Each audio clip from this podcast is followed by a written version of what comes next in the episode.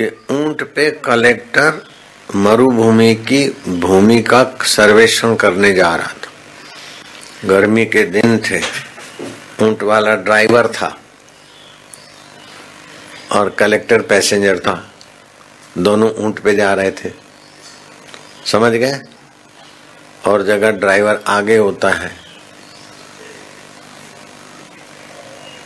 तो यहाँ भी ऊँट वाला ड्राइवर आगे था, कलेक्टर पीछे था। समझ गए? एक एक ऊँट चीखा। ऊँट वाले ने कहा, साहब, काली हवा लग गई ऊँट को। जैसे मनुष्य को हार्ट अटैक होता है, आखिरी ऐसे ही है। ऊँट तुरंत धबाक से बैठा, पैर लंबे किए, ये कूद के उतर गए। अपना सामान वामान उतारा, ऊँट तो मर गया। ऊँट के दबाव में दबी रस्सी खींच रहा था ऊँट वाला। लेकिन ऊँट का इतना वज़न था कि रस्सी खींचने में विफल हो रहा था तो कलेक्टर ने भी ज़ोर मारा। तो भी रस्सी खींचने में विफल हो गए तो कलेक्टर को विचार उठा कि ऊँट में ऐसी कौन सी शक्ति थी? ऊँट तो पूरे का पूरा यहीं पड़ा है। इसके शरीर को और मेरे को, तेरे को और अपने सामान को उठाकर रणभूमि में भाग रहा था। अभी ये सामान तो ऊँट का शरीर सब है, ऐसी कौन सी चीज़ थी? जो इसको उठाकर, ऊँट के शरीर को उठाकर, तेरे को मेरे को उठाकर जा रही थी। अभी अपन रस्सी नहीं खींच सकते। उसने बोला, साहब, वो कौन सी चीज़ थी? आत्मा परमात्मा बोलते, लेकिन मैं नहीं जानता हूँ। बोले अच्छा ले। त्याग पत्र में देता हूँ, मेरे ऑफ़िस वालों को पहुँचा देना।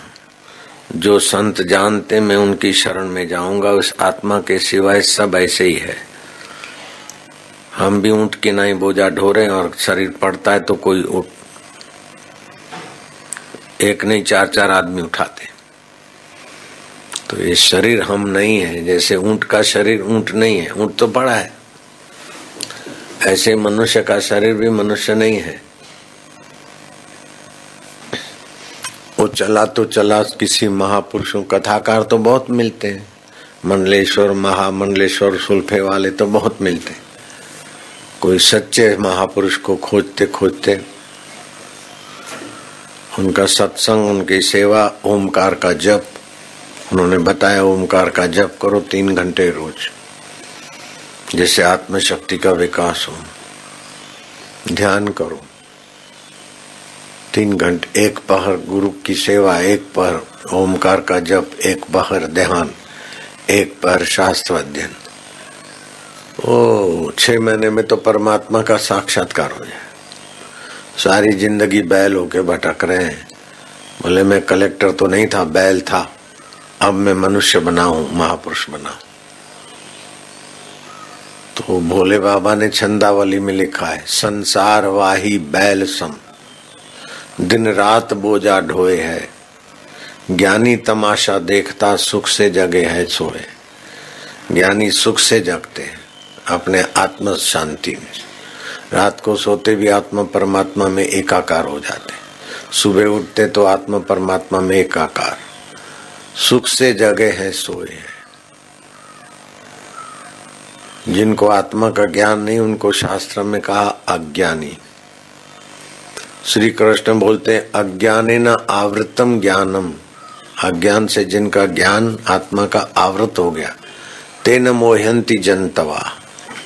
वे विमोहित हो जाते जीने की इच्छा इच्छा में, जीने वाला तो है नहीं शरीर।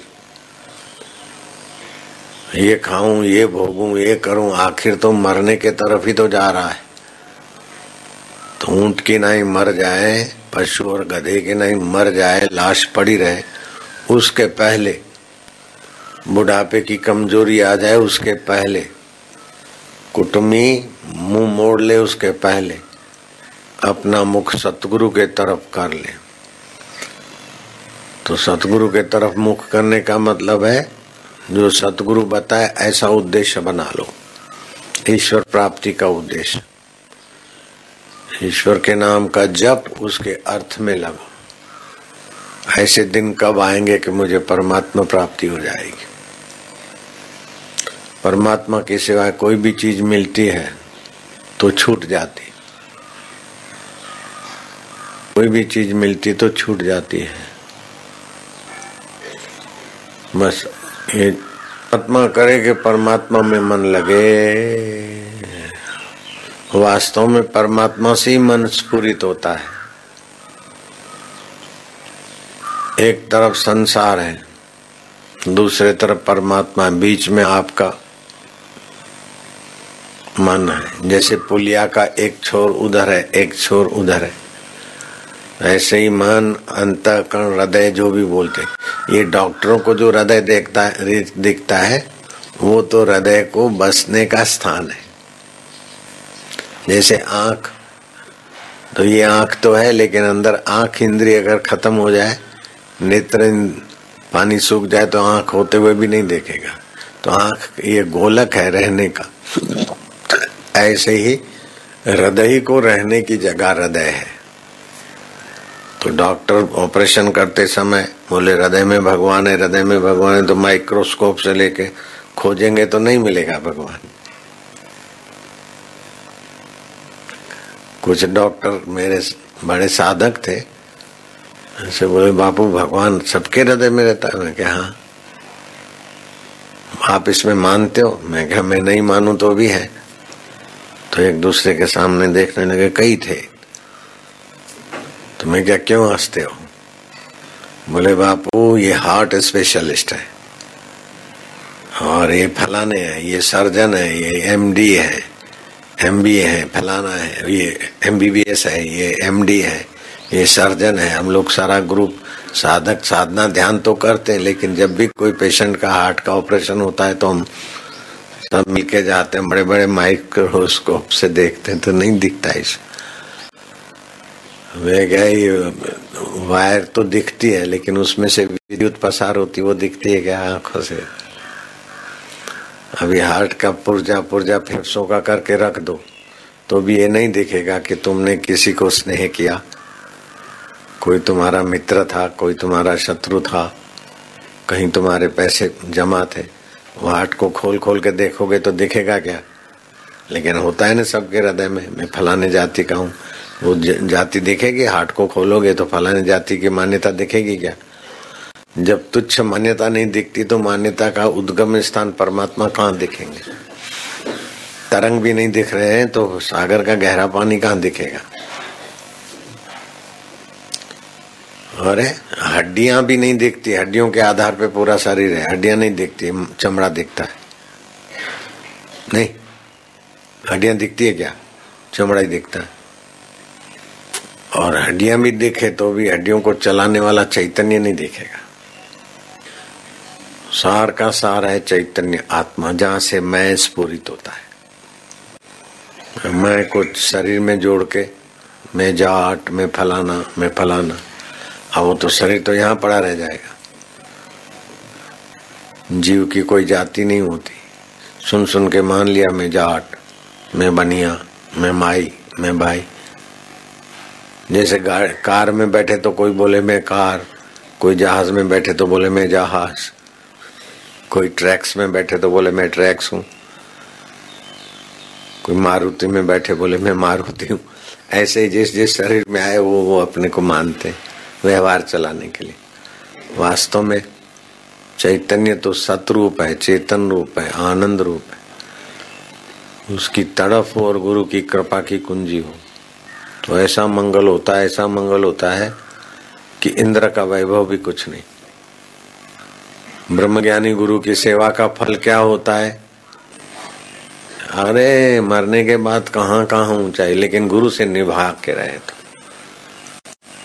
गुरु से निभाए बिना थोड़ा फिसल गया तो प्रेम रस जैसे लंबी खजूर, चखे तो चढ़े तो चाखे, प्रभु रस, गिरे तो चकनाचूर। गुरु जी में श्रद्धा आखिरी तक बनी रहे तो प्रभु रस पालेगा मरने के बाद भी। और गिरा तो चकना चूर चंड की नहीं काले जादू वाले की नहीं तो ईश्वर के तरफ़ ईमानदारी से चले, और ईश्वर प्राप्त महापुरुष की आज्ञा में रहे।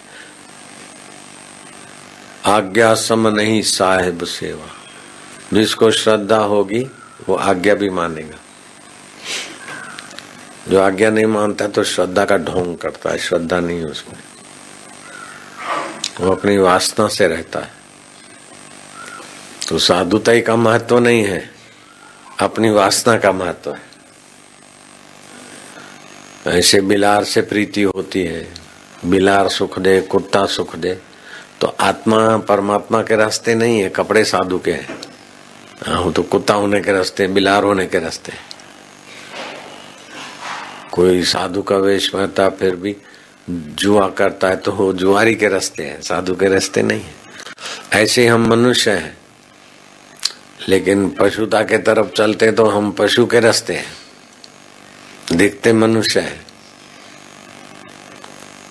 तो जिस जैसी पशु की आदत है, ऐसी हमारी आदत है तो हम पशु के रास्ते तो अपनी आदत होनी चाहिए भगवत सुख की, भगवत शांति की, भगवत ज्ञान की। जैसे महापुरुष अपने गुरु के चरणों में रहे और ईश्वर को पाया, ऐसा अपना रास्ता होना चाहिए। शादी करने से दुख मिट जाए तो शादी शुदा निर्दुख होने चाहिए। शादी करने से दुख मिटते हैं, दुख घटते हैं, शादी करने से दुख बढ़ते हैं, तबाही बढ़ती है कि सुख बढ़ता है। हाँ? तपस्या बढ़ती है, तंदुरुस्ती बढ़ती है, पुण्य बढ़ता है। तबाही बढ़ती है, तबाही। हाँ? आदमियों को पूछो, शादी करने के बाद तबाही होती है तो हाथ ऊपर करो। लो। और बेड़ा पार होता है तो हाथ ऊपर करो। जिसने शादी किया और बेड़ा पार होता है शादी करने से तो हाथ ऊपर करो। अरे ज़बरदस्ती शादी कराया, वो भी भाग के लगे तभी बेड़ा पार हुआ। है? हम्म। मरने वाले शरीर को मैं माने और मूत्र इंद्री तू सुख दे। लीट इंद्री तू सुख दे, थूक इंद्री तू सुख दे।